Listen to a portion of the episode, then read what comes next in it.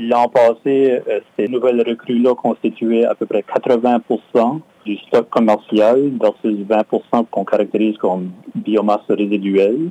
Cette année, on a une baisse du, recrutement, en fait. Donc, il y a à peu près 65 du stock qui est des nouveaux recrues et 35% qui est de la biomasse résiduelle. Donc, on constate une baisse de nouveaux arrivés dans, la pêche, puis c'est ça euh, c'est ça qui a engendré la diminution qu'on observe.